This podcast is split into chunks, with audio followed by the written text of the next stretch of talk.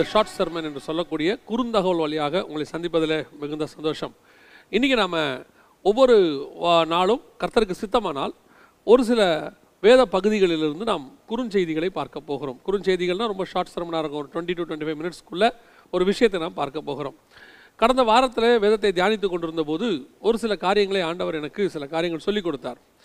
அதில் உள்ள ஒரு சில காரியங்களை தான் நாம் இன்றைக்கி பார்க்க போகிறோம். எந்த பகுதி அப்படின்னு கேட்டிங்கன்னா, வெளிப்படுத்தின விசேஷம் பதினேழாம் அதிகாரத்தில் நீங்கள் ஒன்பதாவது வசனத்திலிருந்து பன்னிரெண்டாவது வசனம் வரைக்கும் வாசிச்சிங்கன்னா சில முக்கியமான காரியங்களை ஆண்டவர் சொல்லியிருக்கிறார். அதில் குறிப்பாக அந்த இடத்துல என்ன சொல்லப்பட்டிருக்கு அப்படின்னு சொல்லி பார்த்தீங்கன்னு சொன்னால், ஞானமுள்ள மனம் இதில் விளங்கும், அந்த ஏழு தலைகளும் அந்த ஸ்திரீ உட்கார்ந்திருக்கிற ஏழு மலைகளாம், அவைகள் ஏழு ராஜாக்களாம், இதில் ஐந்து பேர் விழுந்தார்கள், ஒருவன் இருக்கிறான், மற்றொருவன் இன்னும் வரவில்லை, வரும்போது அவன் கொஞ்ச காலம் தரித்திருக்க வேண்டும், இருந்ததும் இராதுமாகிய மிருகமே எட்டாவதாவனும் அவ் ஏழிலிருந்து தோன்றுகிறவனும் நாசமடைய போகிறவனுமாய் இருக்கிறான் அப்படின்னு இருக்கு.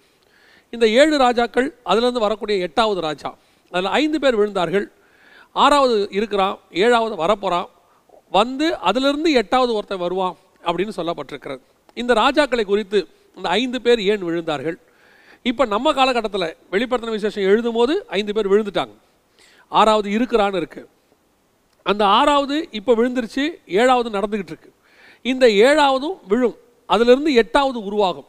இந்த ஏழு பேர் ஏன் விழுந்தார்கள்? இந்த எட்டாவதும் விழும், அதிலிருந்து ஒன்பதாவதாக நம்முடைய ஆண்டவருடைய அரசாட்சி, ஆயிரவர்ஷ அரசாட்சி உருவாகும். இந்த ஒன்பது சாம்ராஜ்யங்கள், அது மட்டும்தான் விழாத நித்திய சாம்ராஜ்யம்.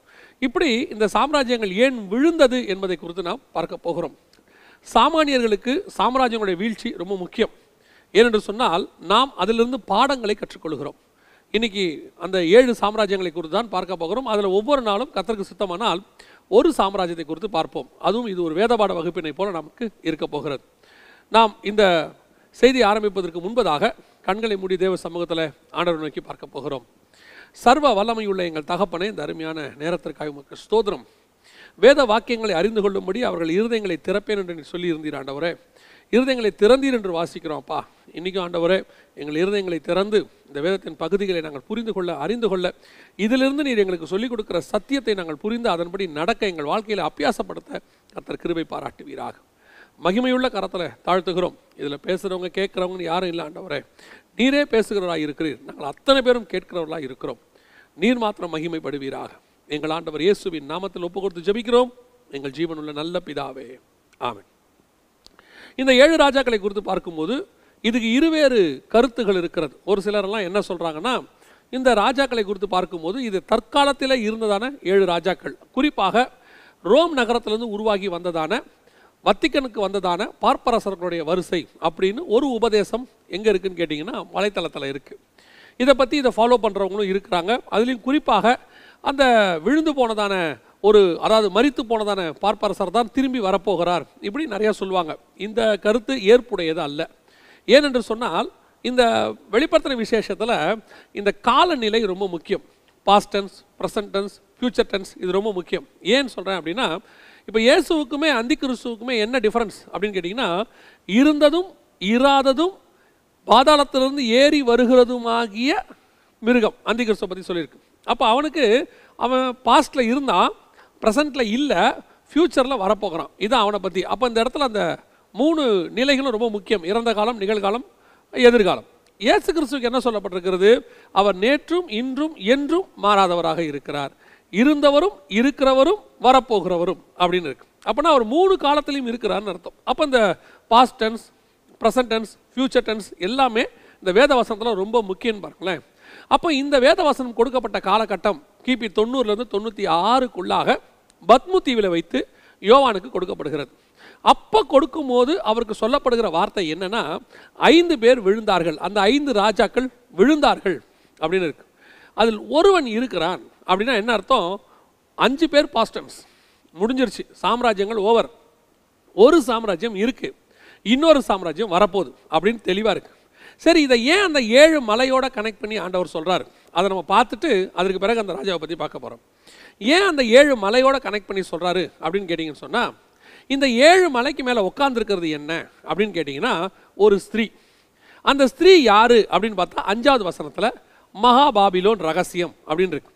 ஆனால் இந்த வசனம் கொடுக்கும்போது பாபிலோன் இருக்கா அப்படின்னு பார்த்தீங்கன்னு சொன்னால் எரேமியா ஐம்பத்தி ஓராம் அதிகாரத்தின்படி பாபிலோன் இல்லை. பாபிலோன் தண்ணீரில் மூழ்கி விட்டது. இப்போ கூட ஈராக்லேருந்து எண்பது மைல் தூரத்தில் ஒரு பட்டணம் தண்ணிக்கடியில் இருக்கும். இப்போ நீங்கள் பார்த்தீங்கன்னாலும் அதில் ஒரு சில காரியங்கள் இருக்கும். நம்ம பூபுகார் மாதிரி அங்கே இருக்கும். அது பாக்தாத்லேருந்து ஒரு எயிட்டி மைல்ஸில் இருக்கும். அந்த இடத்துக்கு பேர் தான் பழைய பாபிலோன். இப்போ அதே மாதிரி அந்த பாபிலோன் இல்லை. ஆனால் அங்கே சொல்லப்பட்டிருக்கிறது அந்த பாபிலோனியன் ஸ்பிரிட். அது ஏழு மலைகளுக்கு மேலேயும் இருக்கும், ஏழு ராஜாக்களுக்குள்ளேயும் இருக்கும். இதோட அர்த்தம் என்னென்னா, பதினோராம் அதிகாரம் ஆதியாகமத்தின் புஸ்தகத்தில் பாபேல் கோபுரத்தில் கர்த்தர் பூமி எங்கும் சிதறி போக பண்ணுகிறார். அந்த பாபிலோனியன் ஸ்பிரிட் அங்கே இருக்கக்கூடியதான காரியங்கள், அவங்க ஏதோ ஒரு தப்பு செய்கிறாங்க, அந்த தப்பை தான் கர்த்தர் அவங்க ஒன்றா இருந்தால் செஞ்சிடறாங்கன்ட்டு சிதறி போக பண்ணினார். என்ன செஞ்சாங்க? ஒரு கோபுரம் கட்டினாங்க, தனக்கு பேருண்டாகும்படி செஞ்சாங்க, வானலாவிய வானத்துக்கு ஏறக்கூடிய அளவுக்கு ஒரு கோபுரம் கட்டினாங்க. ஒன்றா இருக்கிறதுனால தான் இதெல்லாம் செஞ்சாங்கன்னு சிதறி போக பண்ணினார். அப்படி சிதறி போனவர்கள் இந்த பாபிலோனியன் ஸ்பிரிட்டோட, பாபிலோனிய முறைமைகளோட, பாபிலோனிய வழிபாடுகளோடு கூட எல்லா இடத்துக்கும் போனாங்க. அதற்கு பிறகு தான் ராஜாக்கள் காலம் உருவாகுது. அதில் வரக்கூடிய முதலாவது சாம்ராஜ்யம் தான் எகிப்திய சாம்ராஜ்யம். அங்கே ஆரம்பித்த இந்த பாபிலோனிய ஸ்பிரிட் ஆனது அப்படியே அங்கேருந்து இன்னைய வரைக்கும் இந்த பாபிலோனியன் ஸ்பிரிட் இருக்குது. அதனுடைய கிரியைகள் நடைபெறுது. அன்னைக்கும் இன்றைக்கும் ஒரே சம்பவம் தான் இருக்கும். காலகட்டம் வேறு, நடக்கிற விஷயங்கள் வேற ஒன்று மூலமாக இருக்கும். அவ்வளோதான் இருக்குமே ஒழிய மற்றபடி அதில் சொல்லப்படுகிற அடிப்படை கொள்கை ஒன்றாகத்தான் இருக்கும். சரி, இப்போ நம்ம பார்க்க வந்தது என்னென்ன, முதலாவது சாம்ராஜ்யம் எது அப்படின்னு பார்த்தீங்கன்னு சொன்னால் எகிப்திய சாம்ராஜ்யம் என்று பார்க்கிறோம். அதாவது கிமு ஆயிரத்தி நானூறுகளில், அதாவது இயேசு கிறிஸ்துவுக்கு முன்னாடி ஆயிரத்தி நானூறுகளில், நமக்கு இயேசு கிறிஸ்துவுக்கு முன்னாடி நாலாயிரம் வருஷம் இருக்குது. இந்த நாலாயிரம் வருஷத்தில் முதலாவது சாம்ராஜ்யம் எது அப்படின்னா நமக்கு பின்னோக்கி வரும். அது எல்லாமே ஜீரோக்கு வந்து முடியும். தௌசண்ட் ஃபோர் ஹண்ட்ரடில் தான் அவங்க உருவாகிறாங்க. அதுக்கு முன்னாடி வரைக்கும் சாம்ராஜ்யங்கள் கிடையாது. மனிதன் என்ன செஞ்சார்? இப்போது நோவா காலம் வரைக்கும் ஒரு ஆயிரத்தி அறுநூற்றி ஐம்பது வருஷம், ஃபஸ்ட்டு ரெண்டாயிரம் வருஷம்னு வச்சுக்கோங்களேன், ஒன்றும் இல்லாமல் போயிடுச்சு. அந்த ரெண்டு மணி ரெண்டாயிரம் வருஷத்தில் அவர்களுக்கு ஏற்ற மாதிரி அவங்கவுங்க செஞ்சாங்க. நிம்ரோத் போய் என்ன செஞ்சார்? அசூரு கட்டினார், அப்புறம் வந்துட்டு பாபில கட்டினார், கல்னே, இந்த மாதிரி இதெல்லாம் கட்டினாங்க. அங்கங்கே அவங்கவுங்க குறுநில மன்னர்கள் மாதிரி இருந்தாங்களே ஒழிய வல்லரசு அப்படின்னு ஒன்று உருவாகலை. மொத்தத்தையும் அடக்கி ஆண்ட வல்லரசுன்னு ஒன்று உருவாகலை. நோவா காலத்துக்கு அப்புறமும் ஆபிரகாம் காலத்தில் ஆபிரகாம், ஈசாக்கு, யாக்கூபு, இங்கெல்லாம் பார்த்தீங்கன்னா பார்வோனின் சாம்ராஜ்யம் இருந்ததாக நமக்கு சொல்லப்படலை. கரெக்டாக யாத்ராகமத்தில் தான் இந்த பார்வோனின் சாம்ராஜ்யம் எஸ்டாப்ளிஷ் ஆகுது. அதுக்கு முன்னாடி தான் வருது. இன்னும் சொல்லப்போனால் ஹமுராபி அப்படின்னு சொல்லக்கூடிய சுமேரியன் சிவிலைசேஷன், மொத்தம் பன்னிரெண்டு சிவிலைசேஷன் நமக்கு உலகத்தில் மிக முக்கியமான சிவிலைசேஷன் இருக்குது. சுமேரியன் சிவிலைசேஷன் இருக்குது, மஞ்சள் நதி சிவிலைசேஷன், எல்லோ ரிவர் சிவிலைசேஷன், அதாவது சீன நாகரிகம் என்று சொல்வார்கள், சிந்து சமவெளி நாகரிகம், இண்டஸ் வேலி சிவிலைசேஷன் நம்மளது இருக்கிறது. அதே மாதிரி எகிப்தியன் நைல் நதி சிவிலைசேஷன், ஈஜிப்சியன் சிவிலைசேஷன் இருக்குது. இந்த மாதிரி பல சிவிலைசேஷன்ஸ் இருக்குது. அதில் இந்த சுமேரியன் சிவிலைசேஷன் தான் ரொம்ப பழமை வாய்ந்தது என்று சொல்வார்கள். நம்முடைய சிந்து சமவெளி நாகரிகத்துக்கும் அதற்கும் மிகுந்த ஒற்றுமை உண்டு என்று சொல்வார்கள். இன்னும் சொல்லப்போனால் அந்த சுமேரியன் என்று சொல்லக்கூடிய வார்த்தையுமே தமிழ் வார்த்தையினுடைய வேர்ச்சொல் தான் என்று சொல்வார்கள். அதில் வந்த ராஜா ஒருத்தர் தான் ஹமுராபி. அவர் தான் முதல் முதலாக சட்டத்திட்டங்களை எழுதினவர். இந்த ஹமுராபி காலத்தில் தான் நமக்கு பார்த்தீங்கன்னு சொன்னால் எழுத்து வடிவம் நமக்கு கிடைக்கிது. அதுக்கு முன்னாடி வரைக்கும் எழுத்து வடிவம் கிடையாது. எல்லாமே வந்து சித்திர எழுத்துக்கள் தான் நம்ம சொல்லுவோம். உதாரணமாக நோவா வந்து பேழை கட்டினார்னு, இப்போ நோவா பேழை கட்டினா நம்ம எழுதுறோம் இல்லையா? அன்றைக்கி அப்படி எழுத மாட்டாங்க. நோவாவுக்கு ஒரு ஆள் போடுவாங்க, பக்கத்தில் ஒரு பேழையை கட்டுவாங்க, கட்டுற மாதிரி ஒரு உளி மாதிரி ஒன்று போடுவாங்க. அது நமக்கு புரிஞ்சுக்கணும், நோவா பேழையை கட்டினார் அப்படின்னு. இந்த மாதிரி எழுத்துக்கள் தான் இன்றைக்கும் பார்த்தீங்கன்னா அந்த சித்திர எழுத்துக்கள் ஒரு சிலதில் இருக்குது. உதாரணமாக தமிழில் இருக்குது. தமிழ் பார்த்திங்கன்னா நம்ம சுழிச்சு படமாக வரைவோம், வரைஞ்சி எழுதுவோம். அது இன்னும் நமக்கு தெளிவாக தெரியும்னா மாண்ட்ரியன் சீன எழுத்துக்களை பார்த்தீங்கன்னா முழுக்க முழுக்க உங்களுக்கு சித்திர எழுத்துக்களாக தான் இருக்கும்.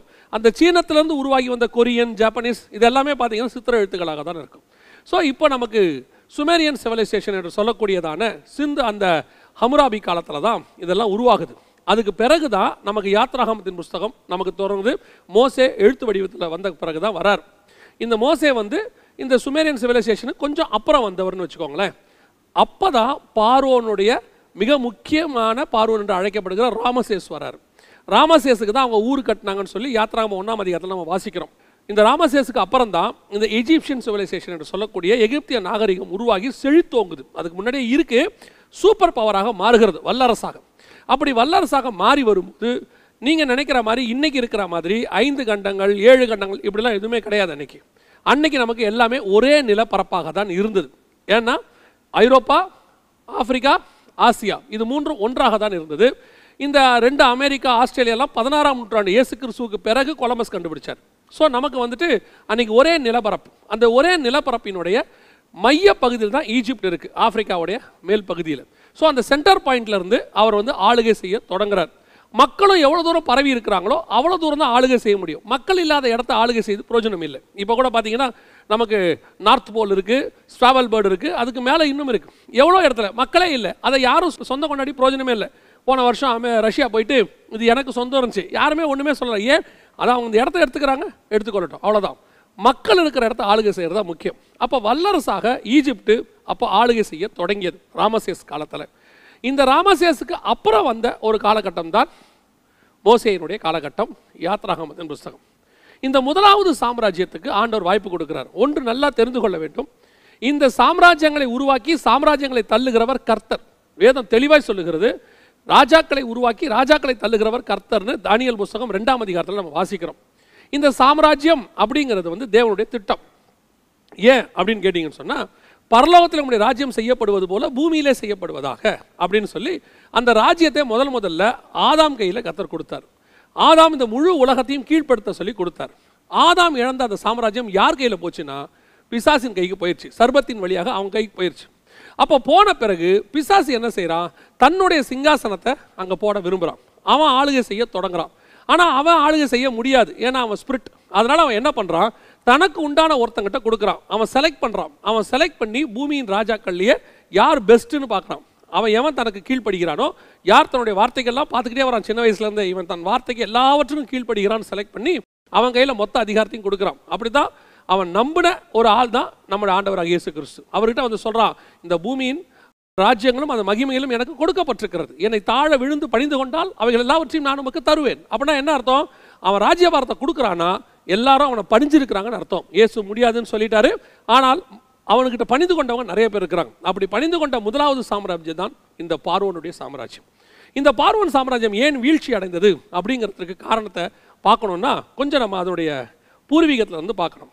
இந்த பார்வோன் சாம்ராஜ்யம் முழுக்க முழுக்க பிசாசுக்கு உட்பட்டதான ஒரு சாம்ராஜ்யம்.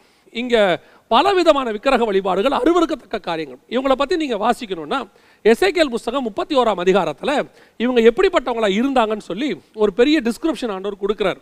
எல்லா அருவருப்புகளும் அவங்ககிட்ட இருந்துச்சு, அதே நேரத்தில் அவங்க எவ்வளோ செழிப்பாக இருந்தாங்க, எல்லா ராஜாக்களை பார்க்கலாம் இவங்க எப்படி மேன்மையாக இருந்தாங்க அப்படின்னு சொல்லி ஒரு ஆய்வறிக்கை அல்லது ஒரு ஆர்கியாலஜி புக்கில் எகிப்திய சாம்ராஜ்யத்தை பற்றி எழுதியிருக்கு. அந்த சாம்ராஜ்யத்தில் அவங்க என்ன எழுதியிருக்கிறாங்க அப்படின்னு கேட்டிங்கன்னு சொன்னால், அதாவது கிமு ரெண்டாயிரத்தில் ஆயிரத்துலேருந்து ஆயிரத்தி நானூறுக்குள்ள தான் அவங்க சாம்ராஜ்யம், ஃபோர் ஹண்ட்ரட் இயர்ஸ்.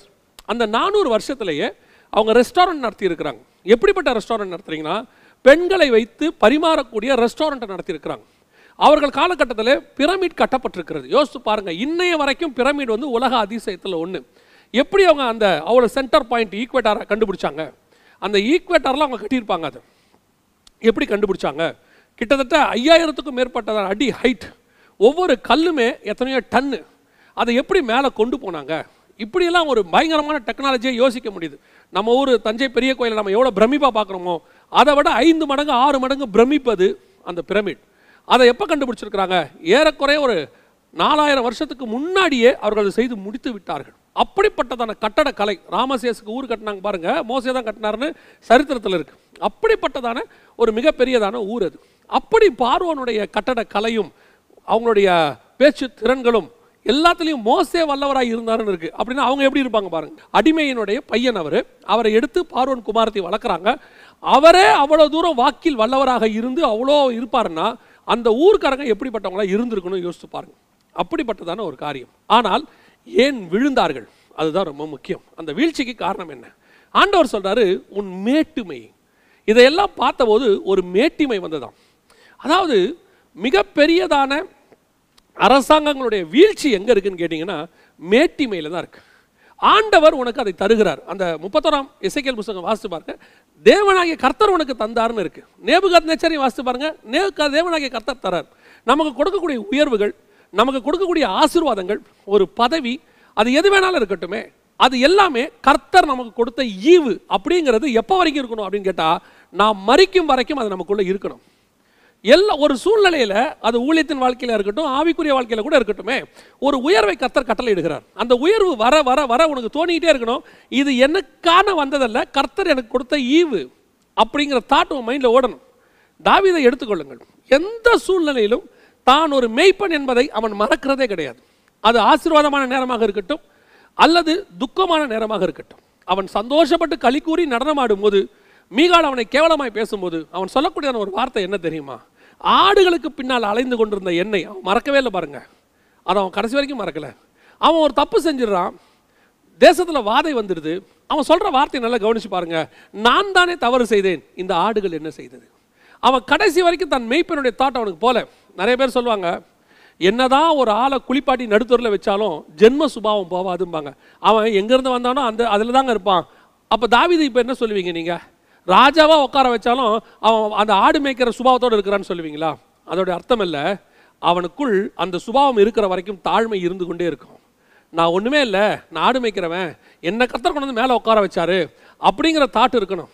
அந்த தாட் எப்போ போகுதோ, எப்போ உனக்குள்ளே மேட்டுமை வருதோ, உன்னுடைய வீழ்ச்சி தொடங்குகிறதுன்னு அர்த்தம். உன்னை ஒரு பெரிய கம்பெனிக்கு சிஇஓக்கு ஆண்டவர் உட்கார வச்சுருப்பார். ஏன் இன்னும் சொல்லப்போனால் உலகத்திலே மிகப்பெரியதான கம்பெனிஸான கூகுள்லையோ மைக்ரோசாஃப்ட்லையோ எங்கேயோ கொண்டு போய் ஆண்டவர் உன்னை உட்கார வச்சுருப்பார், ஏதோ ஒரு மிக முக்கியமான போஸ்டிங்கில். உனக்கு தெரியணும் இது கத்தர் கொடுத்த ஈவு, கத்தர் கொடுத்த பிச்சை அப்படின்னு உனக்கு தெரியணும். ஏன் படிப்பு, ஏன் ஞானம், ஏன் நீங்கள் வந்து பாருங்களேன், ஏன் உங்களால் வர முடியல அப்படின்னு நீ மற்றவங்களை பார்த்து எப்போ கேட்க தொடங்குறியோ அன்றைக்கி உன் வீழ்ச்சி தொடங்கிருச்சுன்னு அர்த்தம். கொஞ்சம் பேர் இன்றைக்கி நிறைய பேருக்கு இந்த படிப்பு பெருமை இருக்குது, நிறைய பேருக்கு பணப்பெருமை இருக்குது, நிறைய பேருக்கு கொஞ்சம் பணம், அந்த ஒரு உயர்வு அந்தஸ்து, அது வந்த உடனே தானாக தன்னை அறியாமலேயே அவர்கள் கண்களிலே ஒரு மேட்டுமை வருகிறது. எவ்வளோ பெரிய ஆளாக இருக்கட்டும்ங்க, நான் திருப்பியும் சொல்கிறேன், நீங்கள் ஆல்பர்ட் ஐன்ஸ்டைனாக இருந்துட்டு போங்க, த வேர்ல்டு பெஸ்ட் சயின்டிஸ்டாக இருந்துட்டு போங்க, இல்லை நிலாவில் இறங்கின ஆம்ஸ்ட்ராங்காக இருந்துட்டு போங்க, ஒரு நாள் நீங்கள் சாவீர்கள், ஒரு நாள் நீங்கள் மரணம் அடைவீர்கள். உங்கள் உடல் உடனடியாக புதைக்கப்பட வேண்டும், நாற்றம் எடுக்கும். நீ ஆம்ஸ்டாங்கிறதுனால அறுபது நாள் உடல் வாசனை வராது, ஆல்பர்ட் ஐன்ஸ்டீனுங்கிறதுனால ஆறு மாதம் வச்சுருப்போம், பாடி ஸ்மெல் வராதுன்னு சொல்ல முடியாது. எப்பேற்பட்ட சயின்டிஸ்டாக இருந்தாலும், எப்பேற்பட்ட விஞ்ஞானியாக இருந்தாலும், அரிஸ்டாட்டலாக இருந்தாலும், ப்ளூட்டோவாக இருந்தாலும், உன்னுடைய மரணம் வரும்போது மூணு நாளைக்கு மேலே உன் பாடி தாங்காது. இந்த எண்ணம் எனக்கு வரணும். அப்போ எனக்கு இதுக்குள்ளே வந்திருக்குதே இந்த உயர்வு, என்னை ராஜாவாக உட்கார வைத்தாலும் என் பாடி நாற்றம் எடுக்கும், நான் ஒரு சாமானியனாக தெருவில் செத்து கிடந்தாலும் என் பாடி நாற்றம் எடுக்கும். அப்போ இந்த இடைப்பட்ட வந்திருக்குதே, இது எனக்கு கர்த்தர் கொடுத்த ஈவுன்னு தோணணும். பெருமை வரக்கூடாது, மேட்டுமை வரக்கூடாது. மேட்டுமை அவருடைய வீழ்ச்சிக்கு மிக முக்கியமான காரணமாக இருந்தது. அந்த மேட்டுமை வரும்போது என்ன ஆகும் தெரியுமா? ஒரு சர்வாதிகார மனப்போக்கு வரும். ஏன் சர்வாதிகாரிகள் உருவாகிறார்கள்? சாமானியமாக இருந்து மேலே வருகிறார்கள். மேலே வரும்போது அந்த பதவியிலே அவர்களுக்கு ஒரு மேட்டுமை வரும். அந்த மேட்டுமை வரும்போது சர்வாதிகார எண்ணம் தலை தூக்கும். ஹிட்லர் ஒரு சாதாரணமான ஒரு மனுஷன், அவனுக்குள் மேட்டுமை வந்தது. எந்த மேட்டுமை வந்தது? நான் இன்னைக்கு யாரும் எதிர்க்க முடியாத ஒரு ராஜாவாக இருக்கிறேன். அது வரும்போது சிறுபான்மையினரை பார்த்தபோது அல்லது ஒரு ஒன்றுமில்லாதவர்களை பார்த்தபோது அவர்கள் மேல் சர்வாதிகார போக்கு தொடங்குகிறது. அந்த சர்வாதிகார போக்கு இன்னைக்கு வரைக்கும் இருக்கிற எல்லா நிறைய நிறைய அரசியல்வாதிகிட்ட இருக்குது. அந்த சர்வாதிகாரி போக்கு நிறைய அதிகாரிகள்கிட்ட இருக்குது. அந்த சர்வாதிகார போக்கு சில ஆவிக்குரியவங்ககிட்டையும் இருக்குது, ஆவிக்குரிய தலைவர்கள்கிட்டையும் இருக்குது. எங்கிட்டே கேட்குறியா? என்னையவா? நான் நினச்சா உன்னை என்ன பண்ணுவேன்? ஒன்றும் பண்ண முடியாது, ஒன்றும் பண்ண முடியாது. தேவன் நினைச்சா நேபுகாத் நேச்சாரை புள்ளிமைய வைப்பதற்கும் வல்லமையுள்ளவராக இருக்கிறார். மேட்டுமை வரவே கூடாது. மேட்டுமை வந்துச்சு, சர்வாதிகாரம் வரும். என் பேச்சை நீ கேட்கணும், இல்லைன்னா நீ அவ்வளோதான். இல்லை, அப்படி ஒரு அப்படி ஒரு அப்படி ஒரு கான்செப்டே கிடையாது. அவன் கேட்கவில்லையா, அது அவனுக்கும் கர்த்தருக்கும் உள்ளது. அவனை ஒப்படைச்சிட்டு அடுத்தவனை பாருங்க, அவனை கேட்க வச்சே ஆவன். நீங்கள் ஃபோர்ஸ் பண்ணும்போது பிசாசு உனக்குள் புகத் தொடங்குவான். ஒருத்தங்கிட்ட நம்ம ஒன்று சொல்கிறோம், செய்யலையா விட்டுருங்க. அவன் செய்யலைன்னா அவனை செய்ய வைக்கணும் அப்படின்னு நமக்கு கிடையாது, ஆண்டவர் சொல்லலை. அதுக்கு அடுத்த ஆளை நமக்கு ஆண்டவர் கொடுப்பாரு. அதுக்கு நீங்கள் அவனை செய்ய வைக்கணும்னு முடிவெடுத்தீங்கன்னா நீங்கள் டிக்டேட்டராக மாறத் தொடங்குவீர்கள், உங்கள் சுபாவம் மாறத் தொடங்கும். அதுதான் பார்வோனுக்குள்ளே வந்தது. ஆண்டவர் உனக்கு அரசாங்கத்தை கொடுத்தார் நானூறு வருஷம். அந்த ஜனங்கள் உனக்கு உழைத்தார்கள். ஒரு நாள் வந்தது, அவர்கள் தங்கள் தேசத்துக்கு போக தொடங்குகிறார்கள். யோசிச்சு பாருங்க, நான் ஏன் நாட்டுக்கு போகிறேன்னு கேட்குறேன், அவ்வளோதான். என்ன அனுப்பி விட்டுருப்பா, என் நாட்டுக்கு என்னை அனுப்பி விடுன்னு சொல்லுவோம். நீ முடியாதுன்னு சொல்லும் போது ஓ நாட்டில் எனக்கு ஒரு இடம் கொடுன்னு கேட்டால் தான் தப்பு. நிறைய பேர் அவங்க நாட்டில் போய் குடியேறி அந்த நாட்டிலையே உரிமை கேட்பாங்க. நாங்கள் ரொம்ப வருஷமாக இங்கே குடியிருக்கிறோம், எங்களுக்கு இந்த நாட்டில் எங்களுக்கு உரிமை கொடுங்க, இந்த நாட்டில் எங்களுக்கு ஒரு தொகுதி கொடுங்க அப்படின்னு கேட்பாங்க. அதுவே இன்றைக்கி வந்து சரின்னு சொல்லக்கூடிய வாதாடுற அளவுக்கு நம்ம வந்துட்டோம். எங்க அவங்களும் ஒரு ஐம்பது வருஷமாக அங்கே இருக்கிறாங்க, அவங்களுக்கு ஒரு லேண்டு கொடுத்தா தான் என்ன அப்படின்னு கேட்குற அளவுக்கு ஐநா சபையில் போய் முறையிடுற அளவுக்கு நம்ம வளர்ந்துட்டோம். ஆனால் இந்த ஜனங்கள் நானூறு வருஷமாக உழைச்சிருக்கிறாங்க, அது வல்லரசா இருக்கிறதுக்கு இவங்க காரணமா இருக்கிறாங்க. அதையும் தாண்டி அவர்களுக்கு ஊரைகள்லாம் கட்டி கொடுத்துருக்காங்க, ராமசேஸ் எல்லாம் எல்லாத்தையும் கட்டி கொடுத்துருக்குறாங்க. இவங்க இப்போ கேட்டது என்ன, நான் எங்கள் ஊருக்கு போகிறேன், எங்களை அனுப்பி விட்டுருங்க. இதே மாதிரி ஒரு சம்பவம் ரெண்டாம் உலக யுத்தம் முடிந்த போது நடந்தது. ரஷ்ய தேசத்தினுடைய சர்வாதிகாரியாக ஸ்டாலின் இருந்தார். அப்பொழுது அவரிடத்துல கேட்டார்கள், யூதர்கள் தங்கள் தேசத்துக்கு போக வேண்டும் என்று சொல்லி கேட்டார்கள். அவர் என்ன சொன்னார் தெரியுமா, உங்கள் தேசத்துக்கு நீங்கள் போக வேண்டும் என்றால் அவனவன் அவனவன் தகுதிக்கு தக்கதாக எங்ககிட்ட பணம் கொடுத்துட்டு போங்கன்னு சொன்னார். டாக்டராக இருந்தால் பல ஆயிரம் ரூபாய் கட்டணம், பல லட்சம் ரூபாய் அன்றைக்கி உள்ள மதிப்புக்கு சொல்கிறேன் கொடுக்கணும். இன்ஜினியர்ஸ் அவங்களுக்கு ஒரு மதிப்பு, ஒருவேளை படிப்பறிவு இல்லாமல் ஒரு சாதாரண ஏழை கூலி தொழிலாளி அவனுக்கு ஒரு சின்ன அமௌண்ட், இதை கொடுத்துட்டு நீங்கள் ஊரை விட்டு போகலாம். எங்கள் ஊருக்கு நாங்கள் போவதற்கு நாங்கள் வைத்திருக்கிற எல்லாத்தையும் இங்கேருந்து விட்டு விட்டு நாங்கள் போகிறோம், நாங்கள் ஏன் பணம் கொடுக்க வேண்டும்? நாங்கள் எங்கள் உடம்பை மட்டும் எடுத்துக்கிட்டு போகிறோம்னு சொல்கிறோம். அதுக்கு அனுமதி கொடுக்காத எத்தனையோ பார்வன்கள் இருந்தார்கள். அவர்கள் முடிவு என்ன தெரியுமா, அவர்கள் சந்ததி ஒழிந்து போகும். உன்னுடைய சொத்தை அபகரிக்க நினைத்து உனக்கு விரோதமாக எழும்பி உன்னை காரணம் இல்லாமல் பகைக்கிறவர்கள் அநேகர் இருப்பார்கள். அவர்கள் உனக்கு விரோதமாக எழும்புவார்கள், அவர்கள் உன்னை போக விட மாட்டார்கள், உன்னை கிரஷ் பண்ண தொடங்குவாங்க. பல நேரங்களில் நான் பார்த்துருக்கிறேன், சில அதிகாரிகள் நாம் நியாயமாய் நடக்கும்போது அவர்கள் அநியாயமாய் நடப்பார்கள், நாம் அந்த நியாயத்தை நடக்கும்போது அந்த அநியாயத்துக்கு உடன்பட மாட்டோம். உதாரணமாக எனக்கு ஒரு அங்கிளை தெரியும், இப்போ அவங்க இல்லை. அவர்கள் லஞ்சம் வாங்க மாட்டார்கள், அவர்கள் வாங்குகிற ஆஃபீஸில் அத்தனை பேரும் லஞ்சம் வாங்குவார்கள். அப்பொழுது அந்த அங்கிள் வந்து சொன்னாங்க, நான் லஞ்சம் வாங்க மாட்டேன். அங்கே இருந்த அத்தனை அதிகாரிகளும் செய்த காரணம் என்ன தெரியுமா, இமிடியேட்டாக அந்த ஆஃபீஸை விட்டு அவர்கள் தூக்கினார்கள். காரணம் இல்லாமல் அந்த ஆஃபீஸை விட்டு அவரை அனுப்பினார்கள். அவருக்கு வேறு வழி இல்லாமல் பிள்ளை குட்டிகளை விட்டுட்டு ஒரு எழுபது கிலோமீட்டர் தள்ளி இருக்கிற வேற ஒரு கிராமத்துக்கு போகிறார். அங்கே போகும்போது அங்கே என்ன நடக்கிறது, அங்கே இருக்கிற ஆஃபீஸர் இவங்க வந்திருக்காங்கன்னு தெரிஞ்ச உடனே கூப்பிட்டு சொன்னார்களாம், இங்கிருந்தும் உன்னை நாங்கள் தூக்கத்தான் போகிறோம். காரணம் என்ன, நீ லஞ்சம் வாங்க மாட்டேன், நீ நல்லவனாக இருப்ப, ஒரு நாளில் ஒரு நாள் நீ எங்களை போட்டு கொடுப்ப, உன்னை நாங்கள் இங்கிருந்து விரட்டுகிறோம். அடுத்த ரெண்டு நாள் அங்கிருந்து விரட்டினார்கள். இப்படி லஞ்சம் வாங்க மாட்டேன் என்று சொல்லி விரட்டப்பட்டு கடைசியாக அந்த மனுஷன் வேலை பார்க்க வழி இல்லாமல் சுய தொழிலை தொடங்கினார். கர்த்தர் அவரை ஆசீர்வதித்தார், அது வேற விஷயம். எதுக்கு சொல்லுகிறேன், நீ உண்மையாக இருக்கும்போது கிரஷ் பண்ணப்படுற, விரட்டப்படுற. ஒரு லஞ்சம் வாங்காத ஒரு அதிகாரி சொன்னார், நான் இதுவரைக்கும் எத்தனையோ முறை மாற்றப்பட்டு விட்டேன், பிள்ளை குட்டிகளை தூக்கி கொண்டு ஒவ்வொரு ஊராக நான் ஓடுகிறேன். காரணம் என்ன, நான் லஞ்சம் வாங்காத ஒரே அதிகாரி. ஒரு பெரிய போலீஸ் ஆஃபீஸர் பக்கத்து மாநிலத்தில் இருக்கிறார், பெண் அதிகாரி, எத்தனை முறை அவரை மாற்றி இருக்கிறார்கள். காரணம் என்ன, அவர் நேர்மையாக இருக்கிறார். இப்படி நாம் நேர்மையாக இருக்கும்போது கிரஷ் பண்ணப்படுவோம், சத்தியத்தை நிற்கும் போது நாம் கிரஷ் பண்ணப்படுவோம். இந்த இஸ்ரவேல் ஜனங்கள் என்ன செய்யப்பட்டார்கள், இனி உங்களுக்கு வைக்கோலும் கொடுக்கப்படாது, நீங்கள் போய் வைக்கல நீங்களே எடுத்துக்கொள்ளுங்கள், நீங்களே ரா மெட்டீரியலும் தயாரிக்கணும், எல்லாவற்றிலும் அவர்கள் நெருக்கப்பட்டார்கள். ஒரு நாள் வந்தது, விடுதலையாகிற காலம் வந்தது, பார்வோன் விழுந்தான். இந்த பார்வோனுடைய வீழ்ச்சியில் சில சரித்திர குறிப்புகளை நான் உங்களுக்கு சொல்லுகிறேன். இதை நீங்கள் ஆதாரபூர்வமாக எடுத்துக்கொள்ள வேண்டாம், ஆனால் சில ஆதாரபூர்வமானவர்கள் இப்படி சொல்லி இருக்கிறார்கள். நாம் வேதத்தில் உள்ளது மட்டும்தான் நமக்கு முக்கியம். எதுக்கு நான் உங்களுக்கு சொல்கிறேன் அப்படின்னு சொன்னால், இந்த பார்வோனுடைய வீழ்ச்சியை பார்க்கும்போது டென் கமாண்ட்மெண்ட்ஸ் அப்படின்னு ஒரு படம் வந்தது, கிறிஸ்தவர்கள் எல்லாரும் அறிந்திருக்கிறதான ஒரு படம். அந்த படத்தில் நீங்கள் பார்க்கும்போது பார்வோன் நேராக வந்து செங்கடல்கிட்ட வருவார். இந்த இஸ்ரவேல் ஜனங்களை துரத்தி கொண்டு எகிப்தின் படைகள் பின்னாடியே போகும். மோசே கோலை நீட்டுவார், மீண்டும் செங்கடல் ஒன்றாக சேரும். அப்பொழுது பார்வோனின் சேனை முழுவதும் செங்கடலில் அமிழ்ந்து போகும். பார்வோனுடைய கிரீடமும் கீழே விழும். பார்வோன் திரும்பி ரதத்தில் ஏறி தன்னுடைய தேசத்துக்கு வருவார். வந்து வரும்போது அங்கே பார்வோனுடைய மனைவி அவரை ஏளனமாக பேசுவார். இப்படி காரியங்கள் அங்கே நடக்கும், நீங்கள் பார்த்திருப்பீர்கள், அந்த படத்தை கவனித்தவர்களுக்கு தெரியும். ஆனால் நூற்றி முப்பத்தி ஆறாம் சங்கீதம், எனக்கு அந்த படத்தை பார்த்த பிறகு நூற்றி முப்பத்தாறாம் சங்கீதத்தை வாசிக்கும் போது வசனம் சொல்லுகிறது பதினஞ்சில், பார்வோனையும் அவன் சேனையையும் சிவந்த சமுத்திரத்தில் கவிழ்த்து போட்டவரை துதியுங்கள், அவர் கிருபை என்றும் உள்ளது. பார்வோனையும் அவன் சேனையையும், ஆனால் படத்தில் எப்படி இருக்குன்னா, சேனை மட்டும் கவிழ்ந்தது, பார்வோன் கவரவில்லை. அப்படின்னா இது ரெண்டும் முரண்பாடாக இருக்குது. கண்டிப்பாக பைபிள் முரண்பாடு எனக்கு கிடையாது, அதை எடுத்த சிசில்பி டிவிலி ஏதோ ஒன்று பண்ணியிருக்கிறார். அவருடைய காலம் வந்து ஆயிரத்தி தொள்ளாயிரத்தி ஐம்பதுலேருந்து அறுபதுகளுக்குள்ளாக. ஸோ அவர்கிட்ட இதை பற்றி என்ன நடந்திருக்கும் அப்படின்னு சொல்லி அவருடைய குறிப்புகளை தேடி படித்த போது அதில் அவர் என்ன எழுதியிருக்கிறாருன்னா, பார்வோன் சாகவில்லை என்று நான் நம்புகிறேன். பைபிளில் இருக்குது. ஆனால் நான் என்ன நினைக்கிறேன் என்றால், பார்வோன் அன்னைக்கு அந்த நாளில் மீண்டுமாக பார்த்தபோது பார்வோன் அரசனையில் இருந்ததாகவும் அந்த நாளில் பா ராஜா அரண்மனையில் இருந்ததாக சொல்லப்படுகிறது.